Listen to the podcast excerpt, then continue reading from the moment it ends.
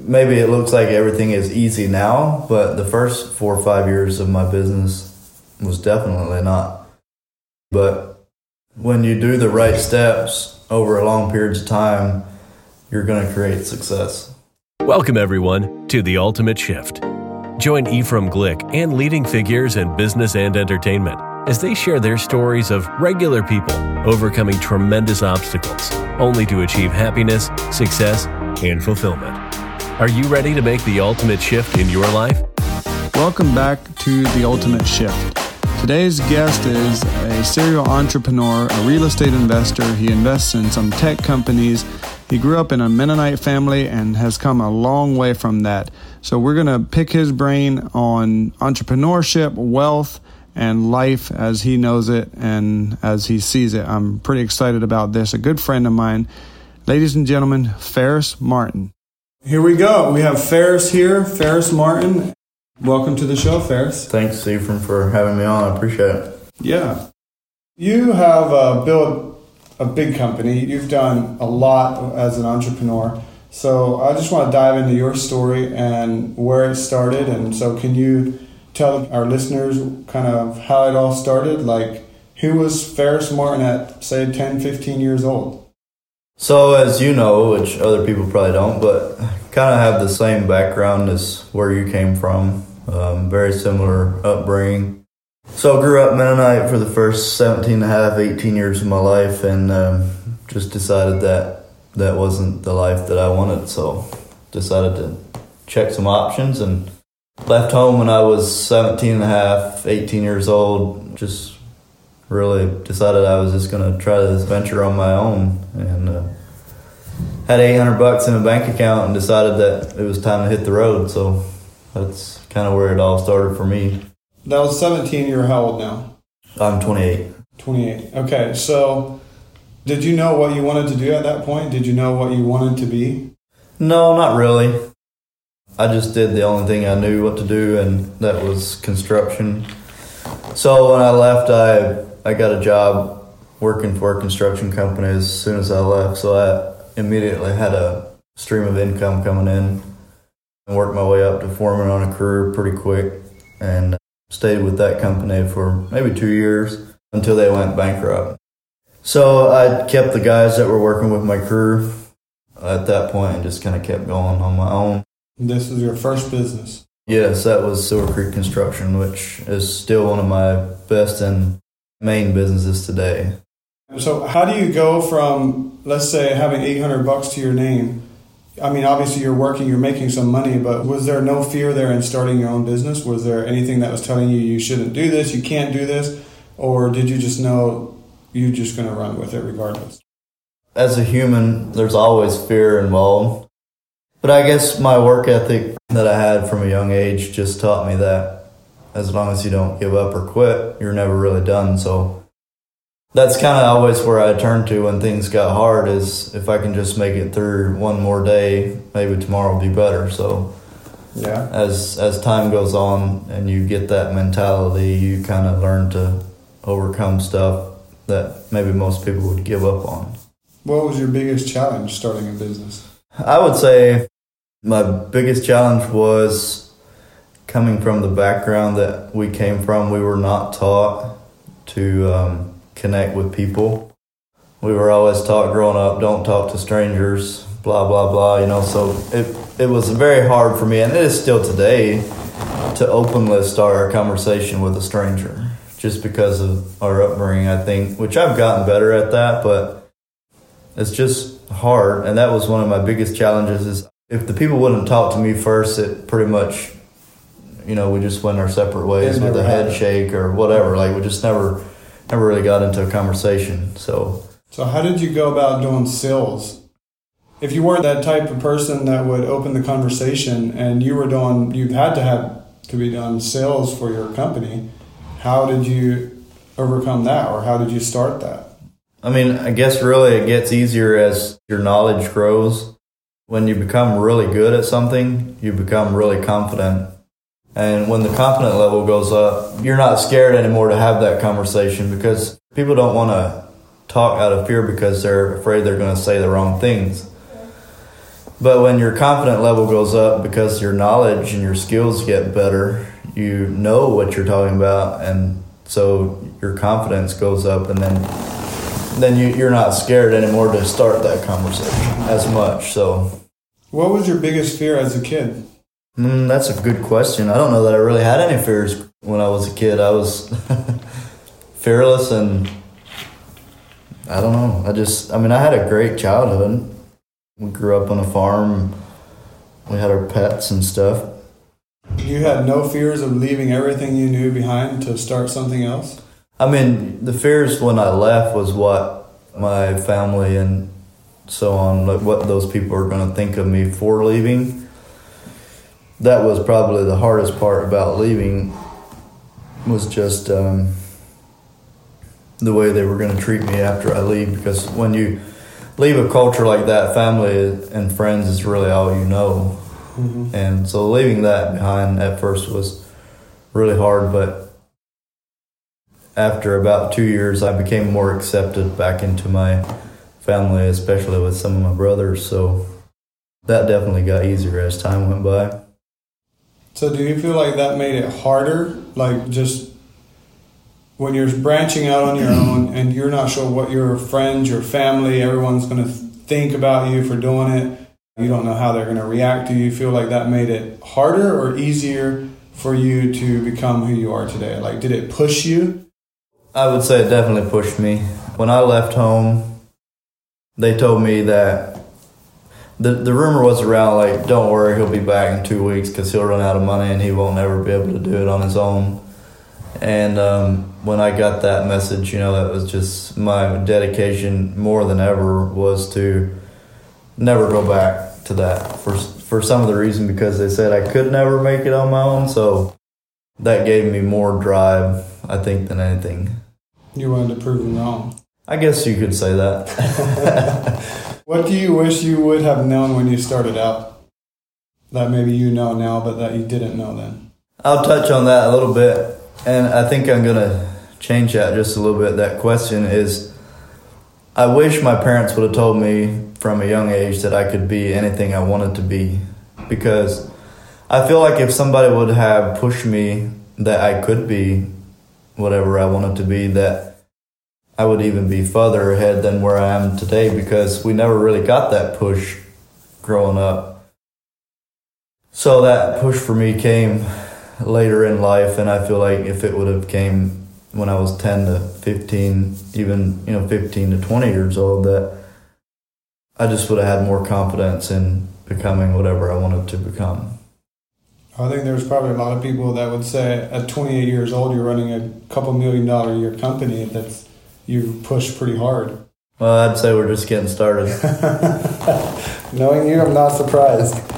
What is something you've failed at? I mean, from the outside looking in, it looks like you know a lot of people would say you're. It looks like everything's just working out for you.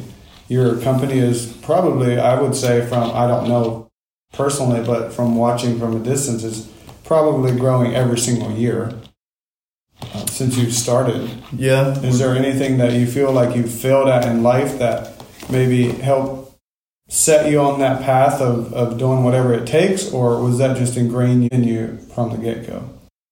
I mean, as far as mistakes we've made in the company, I mean, I could go on and on. As as a new business, there's you're always going to make mistakes, and I've gotten that from different people before where you know they say they don't really know me that well personally, but just from looking in, they would say that everything just kind of worked out for me. Well, maybe it did just kind of work out for me, but I have a a strong feeling that first off to get to where things really work out for a person, you have to do your steps and procedures first. Like the first couple years in my company, I, I was in the field and I still am, you know, every single day. And I built relationships with my clients that were second to none. So maybe it looks like everything is easy now, but the first four or five years of my business was definitely not easy. But when you do the right steps over a long periods of time, you're going to create success. You said that you build, you know, good relationships with your clients. How do you do that? For someone that's starting out or starting a company, what's the advice you would give them to build that relationship with their clients so that, you know, they build that loyalty, that trust and everything with the people they're going to work for? One of my biggest pushes in business is communication. If you're running behind schedule and you just really don't want to call the guy and tell him, hey, we're going to be a few days late because he's going to chew you out, you need to make that phone call anyway. And connect with him often. If you are behind schedule for weather related reasons, which is a very common thing in our industry, you just communicate with your customers, tell them. Most of them understand, some of them aren't going to, but if you build relationships with the right customers, you're going to have some of the best loyal customers that you could ever ask for.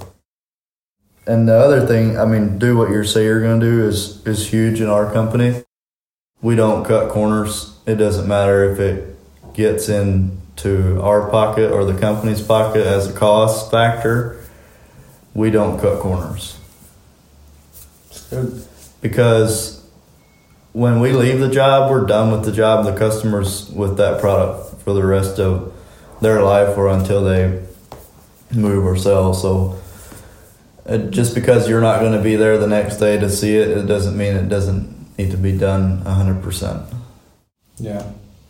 So how do you build the culture around the company then? Because you seem to have pretty loyal guys. What's your secret to building the culture with your employees that they believe in the mission of the company?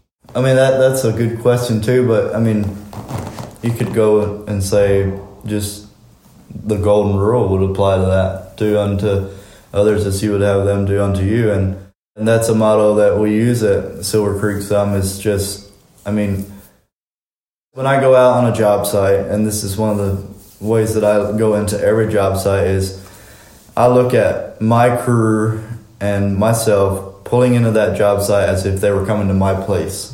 And I'm like, okay, now what would I not want them to do at my place if, you know, if you're getting a hurry and you leave trash laying around, that, that to me is, is really unacceptable. Like, we try to clean up each job to where it's as little to no hassle for the customer as possible. Mm-hmm. And it, was that just engraved in you from a kid, or was that a policy that you started because of something you saw in the industry? I mean, we were always pretty clean growing up, but I think it was something that I just seen more as I got into the industry. And the first couple years, when some of our repeat clients, you know, when we, we would pull out a trash can at work and put our trash in daily, they were like, we've never seen the trash can on a construction crew before. You know, it's just, it's kind of an uncommon trait in a construction industry because a lot of your construction workers are pretty rough natured, maybe a little bit more, and maybe not quite as clean as some other industries, but. Is that the secret to setting yourself apart from other people in that industry? How important is it to set yourself apart from your competitors? I think it's definitely very important especially in this day and time, probably more so than ever because of, there's a lot of competition. I mean, it's great if you can find a niche market somewhere that's not oversaturated. That gives you some competitive edge there if you're not just always having to cut costs because of competition. But really, in my company on the grain bin industry that we do, is I'm overpriced on our labor compared to what they could get other builders to come in and build them for. But yet we're turning down, you know, 30 to 50 projects a year because we can't keep up. There's too many projects for us to do them all. And when I realized that a couple years ago that it's not all about cost, I decided that people really they really are looking for people that they can trust too because a lot of this stuff is kind of a long-term investment for farmers and stuff especially. And they also want to know that if they have a problem that somebody's going to stand behind them mm-hmm. you know some people come in out of state and they're there to do the job and they don't really care about the end product. So i feel like that's huge is to make sure that you can service your customers too to the reputation of the company. Sure. How many times in your career did you have to pivot or adapt from what you thought would always stay the same? Quite a bit, actually. But I will say one thing. I found out, I mean, we, we're always learning and adapting, don't get me wrong, but we figured out a process and procedure that really worked as far as repetition, doing the same thing over and over and over again. And so, like, when we pull up to do a job, I got a lot of the same guys. They've been with me for several years. Every guy knows their job when we pull in, into a job site of what they usually do. So it's like a puzzle when we pull up. And I found that really sometimes you don't always have to change if you get really good at something. It's more important to I mean, you always have to adapt, but you really want to make sure that you're efficient and able to do a really good job at what you're doing. So that comes back to policies and procedures and continuously updating and changing those to whatever's happening around you. Yeah. If you were just starting out, I mean, you built a lot of things. You're doing a lot of investing. You're you're doing more than most 28 year olds I've ever known. What would you say to that kid that's maybe 18 or to yourself if you were talking to your if you were giving yourself advice back then what kind of advice would you give yourself with what you know now? One thing i would say is just try to connect with people. Because one thing that i've learned over the last four years more than any time in my whole life is that really most people have the same purpose in mind. Like there's a lot of entrepreneurs in this world, and if you can strike up a conversation with like-minded people, is when things really get good. And when I started to realize that, it just it changed a lot of stuff for me because when you bounce ideas off of somebody that has the same goals in mind, you're amazed at what you don't think about, or if, if the other person changes the narrative a little bit, you're going to think of ways that you just didn't think of them before. It was said by a professor one time that the human, a human only uses 10% of its brain power throughout your lifetime. And if you let that sink in for a minute, it's like you don't know 90% of what you could know, which is crazy. So, how do you continue to grow then? What kind of resources do you use to continue to grow and and be the best at what you are in your field? I have some mentors that I look up to, and uh, I think it's important to find a mentor in your space that you're in, but a real mentor, somebody that really has built what you're wanting to build, and somebody that has been, you know, really successful. Because there are a lot of people out there that that look like they are really successful, so you got to be a little bit careful when you pick your mentors, but I feel like it's very important to have a mentor. And, you know, me and my wife, we go to entrepreneurial events as much as possible because, again, it might not be even an, a subject or an industry that we want to learn about, but you'll be surprised at who you can connect with when you go to those places. Yeah. Do you think a mentor always has to be in the industry you're in, or can it be someone that has the success you're talking about, but is in a completely different industry, but he still has value to sow into your life? I think you need some of both. Like, I think you need somebody that you can, like, if you really have a problem and something that you don't understand, you need somebody that can relate. But as far as a whole, no. I mean, you, you can have a mentor that doesn't know anything about your business.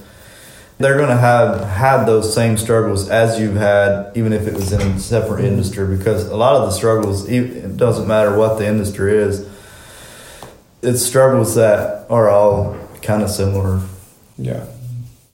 So, in, in that regard, there's so many people that believe whether it's entrepreneurship, whether it's starting a construction company, or starting any business is challenging, and it is always, but to the point that it becomes overwhelming and they quit or they give up. What did you do when you hit those times to power through? So, like first few years, there was many times in my company where I would struggle to make payroll, you know, and pay the bills. And, you know, as a new company starting out, you're going to always have debt that's hard to, um, to pay off. And it's a constant, it was a constant struggle, but maybe that was something that was kind of instilled in me growing up as my mom would always say, never put off for tomorrow what you can do today.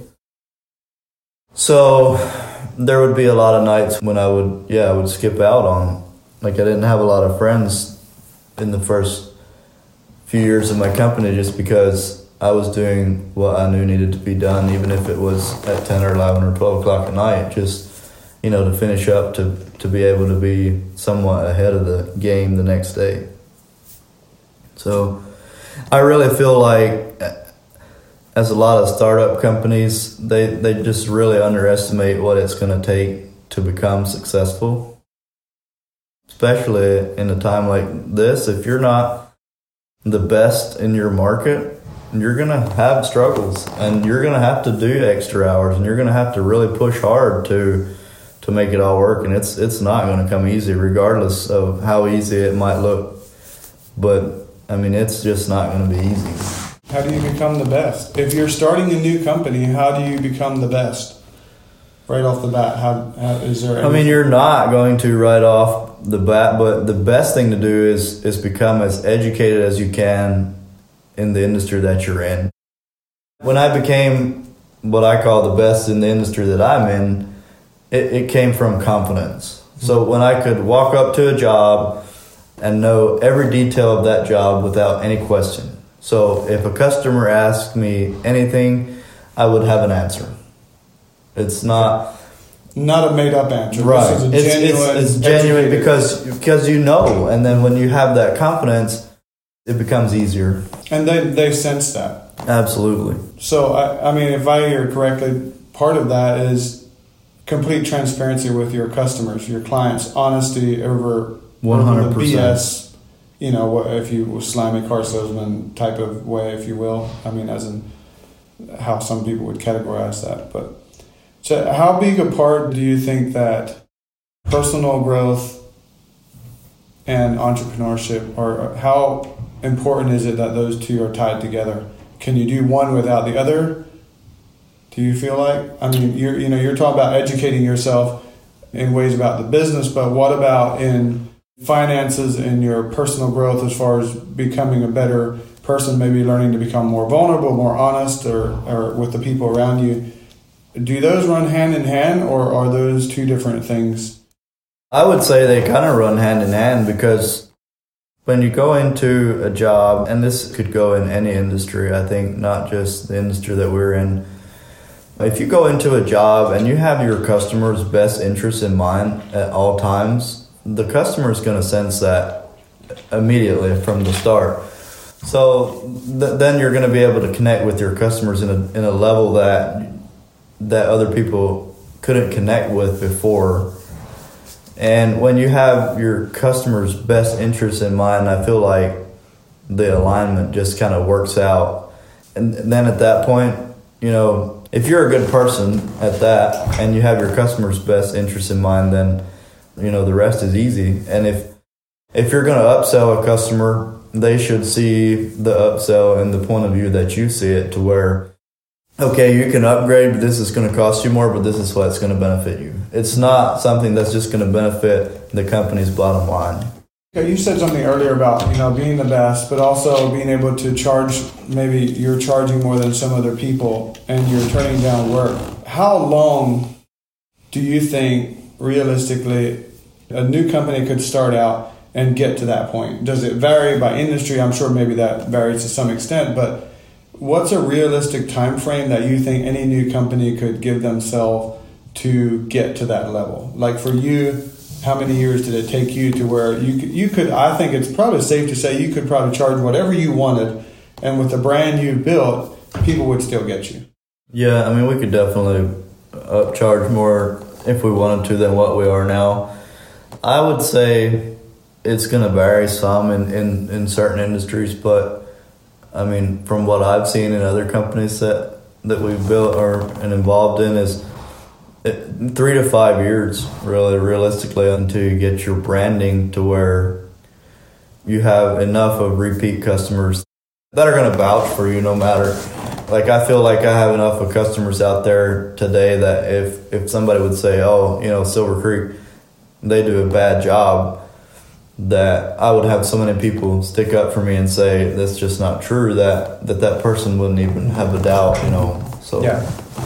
Yeah. but you can't do that in the first the first year or two, even if you have the best intentions, because you just don't have enough of customer base at that point. Yeah. So you're 28 now. What are your goals for when you're 40? That's a funny question. I promised my wife when we got married that when I turned 40, I was going to retire and I'd go to the gym with her and work out because she, she's like you. She likes to work out, but my hours just don't allow it because I'm I'm a four in the morning person till you know sometimes 10 at night. So going to the gym is just not going to happen for me. So I guess we'll see if that holds true or not. So that's your goal. Go to the gym at 40. So how do you find the how do you find the energy and the motivation from four in the morning till 10 at night, day after day after day? that I mean, it does get hard. What drives you? What's the drive for me is getting to be 60 and say um, crap i gotta go to work like i don't have any funds Mhm. that's my biggest fear and i, I feel like that's going to be valid for so many people because they wait too long in life. I, I guess i don't know if i should even say that but i don't know if there is such a thing but they get started too late in life. And then when they really like there was a mentor of mine that said one time that he feels like it should be reversed. You should live your life until you're 60 and then you should be retired from you know 20 to 60 and then work until you die. Okay. because it's the other way around for so many people they work until they're 60 or 65 70 mm-hmm. and then they have a few years left to enjoy what they you know what But they work then they're for older so and they can yeah. move and maybe not the same for everyone. Right. Okay, so there's people that could probably say, well, you have people in place, you have crews, you don't have to get up at four in the morning. So what makes you get up at four in the morning? Just because, I mean, it's the reputation that we built. And yeah, I wouldn't have to go out every single day with my crews, but I I choose to because I feel like if they know that I'm out there busting my butt that and I'm not just out goofing off, that it just gives them more of a of work ethic and and knowing like if, if I'm gonna do it, then they probably need to too, because Yeah. you know I could take off running. Leading by example. You're right. Yeah. I actually have a shirt made that that says that leading by example creates the best ROI. Um, yeah. So You need to, it should give me one too. yeah, I need to give you one. Wow, yeah, I just think you're probably one of the hardest working guys I know. So, how many different companies are you involved in right now at, at 28? I think four, but I'm not sure. I forget. we um we had a company, Silver Creek Commercial Roofing, which you know, that we sold our partnership, had a partnership, and we sold our shares and exited that company. And then I have Silver Creek Construction and Silver Creek Properties LLC that we do some properties in investing, and then several other companies that we'll get into later, maybe. What's your biggest obstacle right now with, with your companies and personal life and just everything that you have going on? Besides getting rerouted from Rochester, New York today in your plane. Yeah, so I'm going to back up a little bit, but in January, we went to Jamaica with what I would consider a great friend of mine and also a, a very good CPA, Jonathan Frost. And at that retreat, there was a lot of people that, you know, have been fairly successful. And I felt like one of my biggest struggles was is I'm not able to scale fast enough. Like I'm, I look at it as I'm, I'm already 28. Like I feel like I'm, like I should have been at this point when I was 21. Wow. So I I really struggle with that. Is is how can I scale faster? and they they just they just made me think about it a little bit different and they said that you need to look at where you came from in the last five six years and kind of just give that effect again in five to six years and then you'll kind of maybe see it as a little bit different perspective but like i guess one of my reasons for wanting to scale so much is just the amount of work that we're turning down and the amount of customers that we're turning away but you have to be really careful with scaling too because I've, I've seen it firsthand in some companies that have scaled too fast and that's just really not a good thing because mm-hmm. Quality of work goes down and just I mean everything as a whole your your guys are not going to be as well trained if you're scaling without the proper training so how necessary is patience with entrepreneurship do you feel like you're you're patient. And I mean, I feel like, you know, you're saying kind of you're impatient about how fast you want to grow, but I've always thought you're super patient with, I mean, just like what you said, you definitely build roots with your company. You, I know I've talked to you uh, different times about maybe uh, doing an invest investment in this or that, and and your thing has always been consistently. You take time to think. You take time to process and we had talked about doing a deal lately, and you actually had specifically mentioned that, which was something that I, I really took to heart, and I thought about it a lot even before you had said it, and then especially after you were like, you know, because my company is fairly new at this point, the one one deal I'm doing, and so you had mentioned like give it time to grow. Mm-hmm. So how important is it that entrepreneurs take that time with patience to to build it? I think it's very important or what happens if you don't? Maybe is a better question. You make the you make the wrong decisions when you don't have the patience to grow properly and kind of see the steps as they're supposed to play out. You're going to miss some of those steps, and then at some point you're going to be backtracking. Mm-hmm. So I feel like patience, and I, I that's something that I really struggle with because you know as society is today, it's it's an instant gratification in, in so many things, and it's really hard, you know, especially when if you start making a little money, then you kind of want to maybe go get some of the stuff that you've been wanting for a long time, but but it's really important. I think that that stuff just kind of waits until the right time because you can um, step too fast, and when you become impatient, you're going to miss some of the best processes in a company let's say you want that toy, you want that plane, you want that car, you want the whatever it is.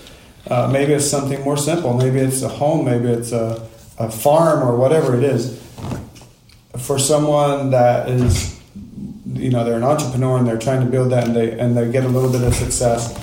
Where do you have to be financially in regards to buying that toy for yourself or whatever? What's your for you personally? Where do you have to? Let's say if you wanted to a Lamborghini, where would you have to be financially to buy one before you would yeah. before you would buy one? So I know you have the money to buy one. Uh, me personally, I mean, I really struggled with that after we exited the company that we sold two years ago because I felt like okay, I you know I, I, I don't really need that income or the money that we sold the company for. I didn't really need it. My other companies were doing fine.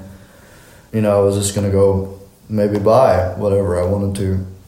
And um, I just decided that if I just wait and I invest this money properly, the amount of money that I was to lose by going buying a car or whatever it might be it's just going to put me so many more years ahead in, in five six years because you know if i look back in five six years how much that amount of money would you know has helped me grow. It's like wow you can't really just justify going blowing that money. So for me definitely toys um, we don't buy anything unless we have the money in cash. Like if you can't pay for a toy you don't need it without without affecting your, yeah, your without, business capital or your lifestyle yeah. or you know your business shouldn't shouldn't suffer in any aspect if you're going to purchase something that's for pleasure or leisure for sure.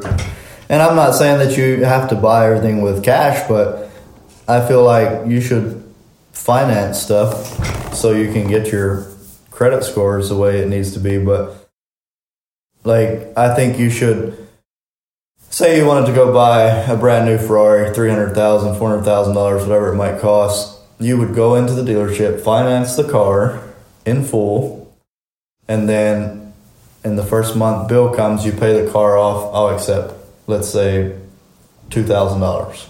And then you just leave that $2,000 balance for the life of the loan. Wow. So that way, you know, you're you're building your long term rapport on your credit on your credit score. Um, it looks like you're, you know, you don't have a lot of debt, so it's a good balance factor there. So I, I mean, I try to finance everything as much as I can, but we definitely do that a lot. Is just go in and pay the balance down to almost zero and just leave a small balance through the life of the loan. I've never heard of that before. That's it's incredible.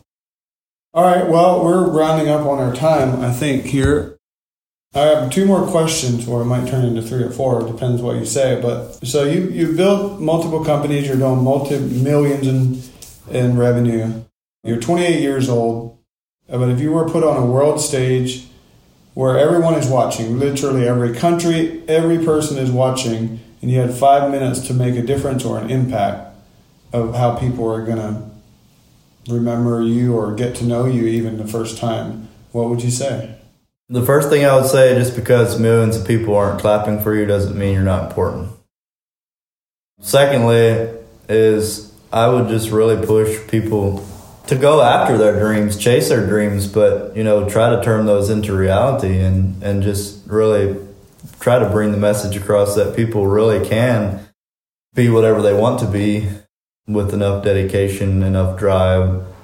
Because I feel like there's just so many people that give up before they really get to where like if they would just go a little bit more, they would start seeing results, but they give up before they get there.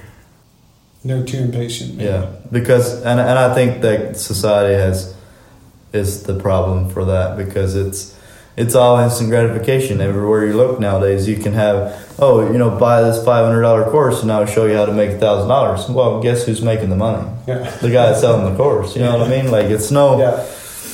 And that guy, most uh, what I've found uh, after researching a lot of them, most times they haven't even done what they're talking Yeah, about. exactly. I mean, it looks like they have, but that's the problem with society is it's easy to to do somewhat kind of a fake front.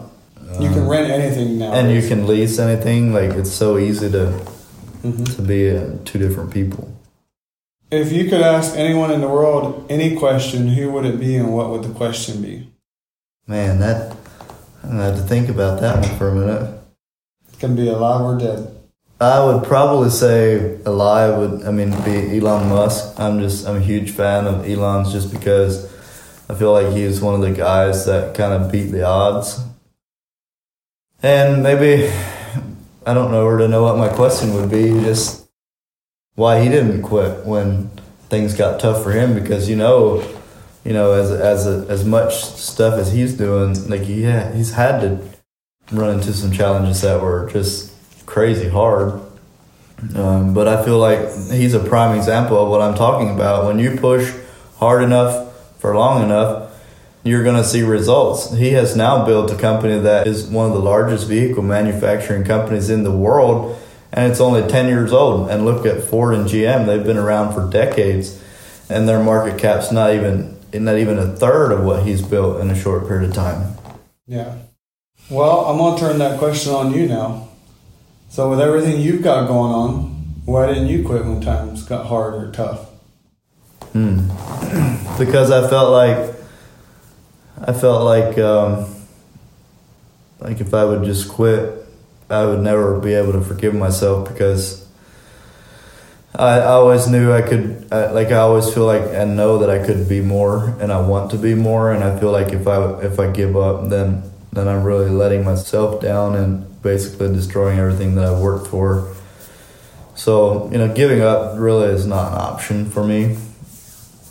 So even if times get hard, I think we're gonna just keep going. You know, like I, I don't think I'll ever quit. You'll start getting up at 3 o'clock instead Sure. of 4. I mean, you know, they say it's not the the first eight hours that count. It's what you can do in the second and third eight hours of your day that really make the difference. well, you've definitely proved that with your life. I just want to acknowledge you. I know we've known each other for quite a while, but I have a lot of respect for you. I've watched what you build. I've seen you take a company from nothing to to doing millions to building a brand that that everyone you know respects you for in the industry. Not even just in the industry, but everyone in general. You're a respected business owner. You build some big things. I think the culture you build is every, if you anyone that ever walks in your shop, you literally have it in there on a whiteboard the culture, the what you stand for, and why you do what you do. And so I just I think you built an incredible empire machine, if you will, and I just have a lot of respect for you and Melody and everything you're doing. I appreciate that, and same for you. But maybe some of that reason was just not having that that push when I was you know when I was growing up so much that you know we we as a you probably the same way, but we we didn't really get love and affection as much as humans crave for in the culture that we grew up and yeah very much i mean i just really want to show that to my customers my employees and you know the people that are on our team just show them that i care and have them know that i care that we're all kind of a team so yeah i think you're doing a great job of it how can people follow you uh, find you learn from you um, your social media, your website? Or? Yeah, so I mean, business website, silvercreekllc.net, Facebook, my full name, Phares Martin, and Instagram is the same, Phares Martin. So P H A R E S? Yes. M A R T I N? Correct. Yeah. And uh, yeah, Instagram is one of my favorite platforms right now, so, or Facebook. I don't use much else. Yeah, well, I. Uh, I recommend to your listeners to follow him. I mean, he writes some good stuff on Instagram. He puts thought and perspective in his posts. Uh, they're not you're not going to see him every day, but when when you do, it's worth reading. And I mean, yeah, I challenge you to just follow him and learn from him because this guy in in about uh, if you don't know him now, in about ten years you will. So if even that. So I appreciate you coming on and sharing your tips and the success story and I think a lot of people can learn from you. So yeah, I appreciate it. Thanks for having me. We'll have to do it again someday, maybe. For sure. Thanks again for tuning in to The Ultimate Shift. Look, I know life is crazy, life gets busy, and we all kind of have an idea of where we want to go and where we want to end up, but there's so many things that come up in between. And my goal with this show is to grab one thing from every guest that we can apply to our lives that help get us closer to our end goal. You can follow me on Instagram at Ephraim Glick, Facebook at Ephraim Glick, Twitter at Glick Ephraim, or you can go to the website at ephraimglick.com. See you next time.